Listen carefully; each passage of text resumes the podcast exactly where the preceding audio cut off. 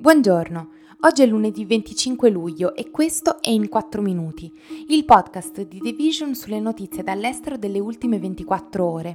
Parleremo dell'accordo sul grano tra Russia e Ucraina mediato dalle Nazioni Unite e dalla Turchia e dell'attacco sui civili siriani da parte di Israele e della Russia.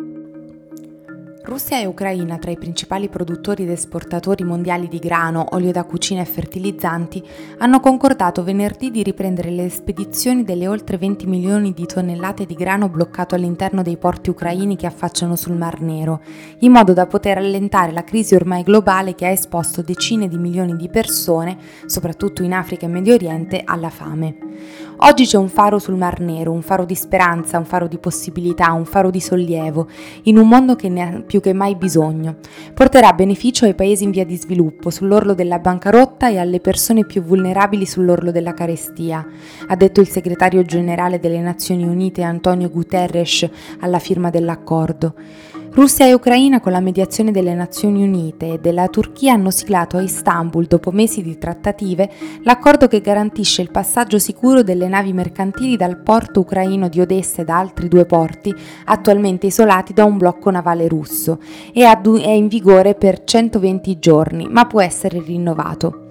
Tuttavia, funzionari dell'amministrazione Biden e ucraini hanno accolto sì favorevolmente l'accordo di venerdì per consentire l'esportazione di grano, ma hanno espresso scetticismo sul fatto che la Russia avrebbe rispettato i suoi impegni.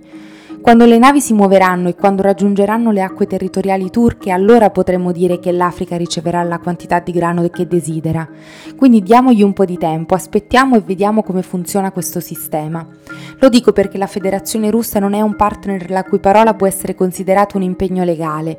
La Russia può violare qualsiasi accordo in qualsiasi momento, ha commentato Mikhailo Podolyak, consigliere del presidente ucraino Volodymyr Zelensky. Nella notte tra giovedì e venerdì almeno 10 persone sono state uccise in Siria dopo due attacchi separati da parte di Israele e della Russia.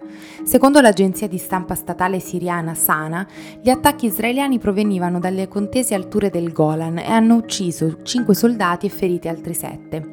La Siria riporta regolarmente attacchi aerei da parte di Israele, suo nemico giurato di lunga data, ma in genere, anche se raramente riconosciuti da Israele, prendono di mira installazioni militari, depositi di armi e altri luoghi che sono sotto il controllo di gruppi allineati con l'Iran. Il mese scorso, per esempio, attacchi aerei che il governo ha attribuito a Israele hanno colpito il principale aeroporto siriano nella capitale, Damasco, danneggiando pesantemente le piste e almeno una sala del terminal dell'aeroporto. Nella campagna nord-occidentale di Idlib, invece, attacchi aerei russi hanno ucciso sette civili dopo che un razzo ha raso al suolo un edificio in un uliveto che in precedenza era un allevamento di polli, uccidendo quattro bambini di una stessa famiglia.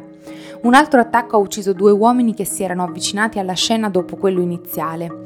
La Russia è un convinto sostenitore del presidente siriano Bashar al-Assad e il suo sostegno militare nel 2015 è stato un'ancora di salvezza per Assad, che all'epoca aveva perso vaste aree della Siria a causa di vari gruppi ribelli ed estremisti.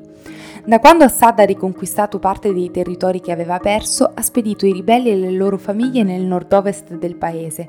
4,5 milioni di persone vivono da sfollate a causa della guerra e regolarmente rischiano la vita per questi attacchi. Questo è tutto da The Vision, a domani!